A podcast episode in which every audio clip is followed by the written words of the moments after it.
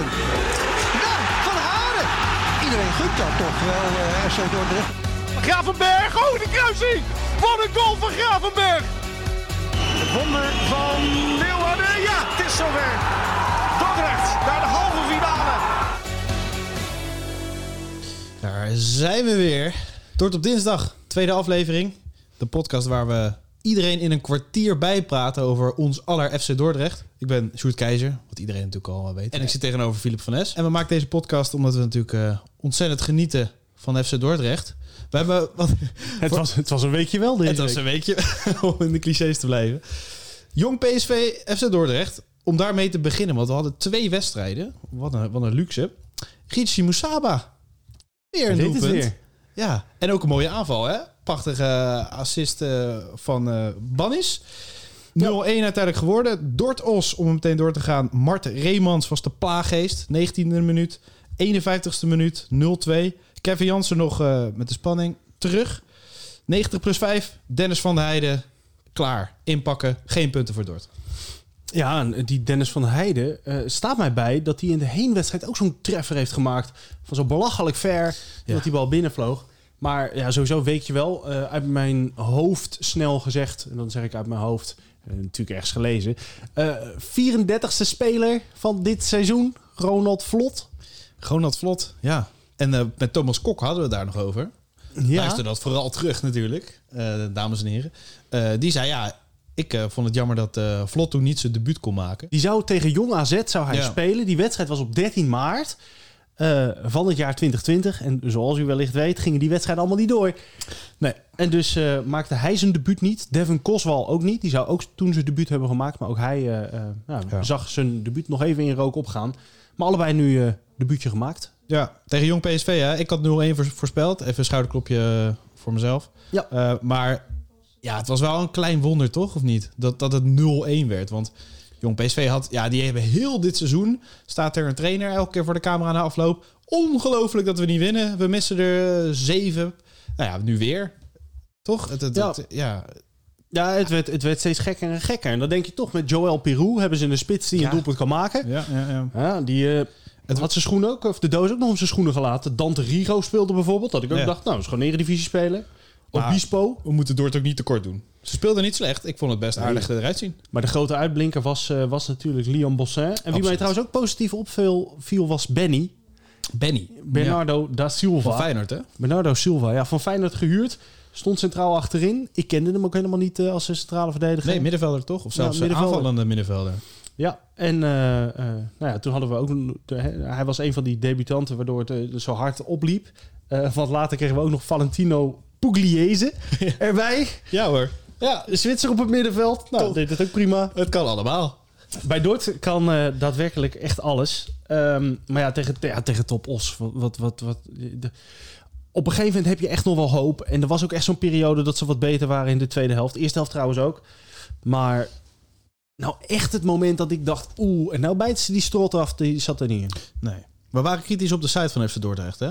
Ja, dan moeten we nu ook zeggen dat er gewoon 2 verslagen stonden van deze wedstrijd. 3 punten in Eindhoven. Ze luisteren. En strijden ten onder tegen Top-Os.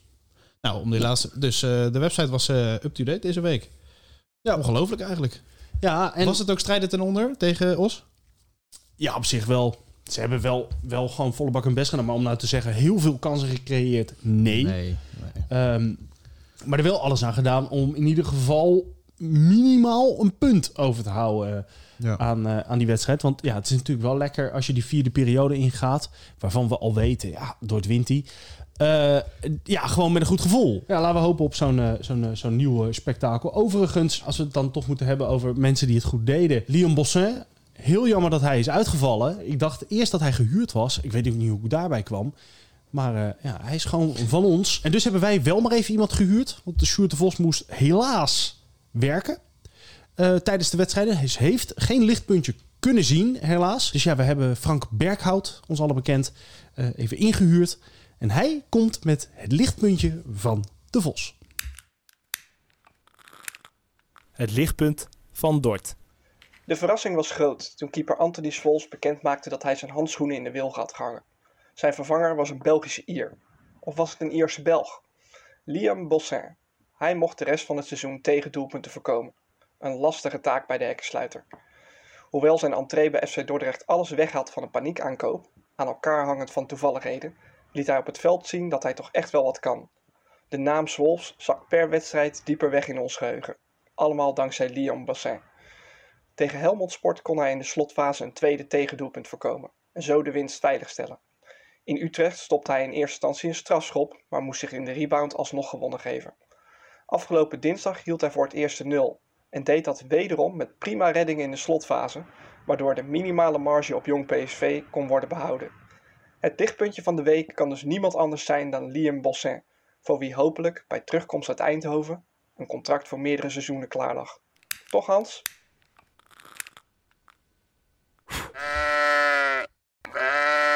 Schaapje over de dam. Ja, Sjoerd. Ik heb weer een mystery guest geregeld voor Schaapje over de dam. Spannend. Elke keer. Spannend, ja. Aan jou natuurlijk de prachtige eer om te raden wie er deze week het schaapje over de dam is. Een oud Dortspeler dus die zijn heil ergens anders is gaan zoeken. Ik start alvast de spannende muziek. Oeh, de eerste. Speel je in de achterste linie? Ja. Mag je met je handen? Ja. In welk land speel je? In Slowakije. Oeh, dat kan maar één zijn, toch? Benno Bergse. Ja. Ja, heel goed, heel goed. Nou, die voetbalkennis van ons die wordt steeds breder en breder. Ik dacht, doe een moeilijke. Ja, ik dacht, ik doe deze week een moeilijke. Maar dit had je snel, Sjoerd. Ja. Maar Menno, allereerst welkom in de show. En dan zijn we altijd heel benieuwd. Ja, hoe is het leven? Ja, dankjewel. Leuk dat ik in jullie podcast mag zijn. En het leven gaat goed met mij. Ik zit nu in Slowakije, zoals jullie zeiden. En ik zit hier nu al 1,5 jaar. En ik kwam hier in principe om te spelen. En dat heb ik ook in het begin veel gedaan. Daarna werd het iets lastiger met corona. Toen ging het daarna een beetje met ups en downs. En nu heb ik helaas een blessure. Dus nu even iets minder, maar ik ben goed op weg om weer terug te komen. Ja, want dat, wat we altijd even in onze voorbereiding doen, is wij kijken eventjes op Transfermarkt. En toen zagen we inderdaad, je bent er al een hele tijd niet bij Trenčín. Wat is er gebeurd? Ja, klopt. Nu heb ik een blessure. Die duurt al een maand of iets langer. En daarvoor in de voorbereiding heb ik wel wat wedstrijden gespeeld. En nu is dit dan voorgevallen. En ja, daarvoor in november, toen had ik ook nog even last van corona. Maar goed, nu focus ik me gewoon eerst op fit worden. En dat ik in de zomer er weer mag staan. Want we kennen Trenčín natuurlijk van de uitschakeling van Feyenoord bijvoorbeeld. Hoeveel goede jongens lopen daar nu rond? Nou, we hebben echt best wel een goed team. We hebben ook echt wel een leuk team. Er zitten nog meer Nederlandse spelers. En we zitten nu ook bij de eerste 6. Want vanaf de winter wordt hier de competitie wordt hier doormidden gesplitst. Ja, ik zag een play-off en de onderste 6, juist. Ja. En wij zitten bij de bovenste 6, dus dat is in principe goed. Ja, maar ik zat even snel te kijken. Je speelt er onder andere met Ruben Ligion en Ashraf Al-Mahdioui. Is dat dan ook echt zo'n Nederlands kliekje binnen de selectie? Ja, best wel, ja. Ja, we spelen ook, we wonen ook bij elkaar in het gebouw. Dus ook buiten het veld gaan we wel met elkaar om. Ja, als we dan naar het doel van deze podcast kijken, dat is natuurlijk FC Dordrecht. Daar hebben we een fragment bij. Zijn wij benieuwd of jij het moment nog voor je kan halen? Nou, Barco nu dan. Barco, nee, wat een fantastische redding van die doelman, zeg. Oh, dit was de kans op 2-4. Maar Menno Bergsen redt Dordrecht weer voor de derde maal. Ja, dit is een heerlijke reactie van die doelman, hoor. Jongen. Ja, tuurlijk. Dat was mijn debuut. Wat voor een. Ja, dat was echt top, was dat. Ja, want jij mocht je debuut maken bij het wonder van Leeuwarden. Ik weet nog dat ik die wedstrijd zat te kijken. En ik heb daar dan 2 anekdotes uit. Eentje was dat in het begin van de wedstrijd de commentator van dienst zei: ja, die keeper van Dordrecht, daar ken ik niet zoveel van. En die ander is dat ik op een gegeven moment dacht: ik ga even naar beneden, even wat te drinken pakken. Ik kwam terug en het stond 1-4. Ja, het was echt een hele onverwachte avond inderdaad. Voor mijzelf ook, want ik wist van tevoren nog niet dat ik zou gaan spelen. En toen in de warming-up moest ik er toch opeens staan. En ja, wat je zegt, niemand kende mij ook. De commentator kende me niet, want ik speelde gewoon eerst in de jeugd bij Dordrecht. En ik zat wel eens op de bank bij het eerste. Maar vanaf mijn debuut is het eigenlijk een beetje begonnen. En ja, wat een debuut inderdaad. Daar kijk ik echt met een heel goed gevoel op terug. Wat was voor jou een moment dat je in die wedstrijd dacht van... hey, dit zou nog wel eens kunnen gaan lukken? Ja, nou goed, het begon met 1, toen werd het 2, toen werd het 3. Ja, en dan ga je wel denken van, nu gaan we voor een stunt zorgen. En dat dacht Cambuur ook. Die dacht ook, hey, nu komen ze terug. Dus ja, zo eigenlijk. Ja, en dan is het nu Trenčín. Wij kijken altijd even verder naar voren. Zoals je misschien weet, Bedort gelukkig niet meer laatste, maar gaat niet op best. Zien we jou ooit nog terugkeren? Ja, misschien wel. Ik sluit helemaal niks uit. We zien het wel. Ik hou nu gewoon al mijn opties open en we zien het wel in de toekomst, maar je weet nooit. De dag van Dave. 2 overwinningen op rij hebben van deze ploeg een elftal gemaakt in de winning mood. De wedstrijden tegen Go Ahead Eagles werken voor veel supporters van FC Dordrecht vaak als een rood-gele lap op een stier. En, zonder in te gaan op de redenen waarvoor, de wedstrijden tegen Eagles zijn ook vaak heel bijzonder. Dort won wel eens met 8-0 van de Egeltjes en ze werden een keer periodekampioen door met 4-0 van de Eagles te winnen. Ik herinner mezelf nog een uitspraak van een medesupporter die zei: we wonnen met 4-0 van de Eagles en toen ik de volgende ochtend wakker werd, bleken we nog periodekampioen te zijn ook. Dat was natuurlijk de avond ervoor ook al bekend, maar het geeft wel aan hoe heftig de wedstrijden beleefd worden. Maar ik wilde terugblikken op Go Ahead Eagles tegen Dordrecht van 1 april 1995. Dordrecht staat onderaan in de Eredivisie, maar heeft na de komst van trainer Jan Verslijen al 2 wedstrijden op rij gewonnen, tegen Willem II en Sparta. En dan volgt Go Ahead, de grote concurrent in de strijd tegen degradatie. Goed gevoetbald, Koswal van Tichelen, zal hij gaan scoren, de 37-jarige. Hij wil een strafschop en krijgt hem. Hij viel makkelijk hoor, van Tichelen. Atmo Di Corro gaat zich met dit klusje belasten, Van Tichelen kijkt van afstand toe. En Hiele is kansloos. Het is 1-0 voor Dordrecht. Corner van der Merwe draait in. En daar is het 2-0 door Langerak. Goal zeg, ja. Dan is de wedstrijd beslist door dit doelpunt van Koswal.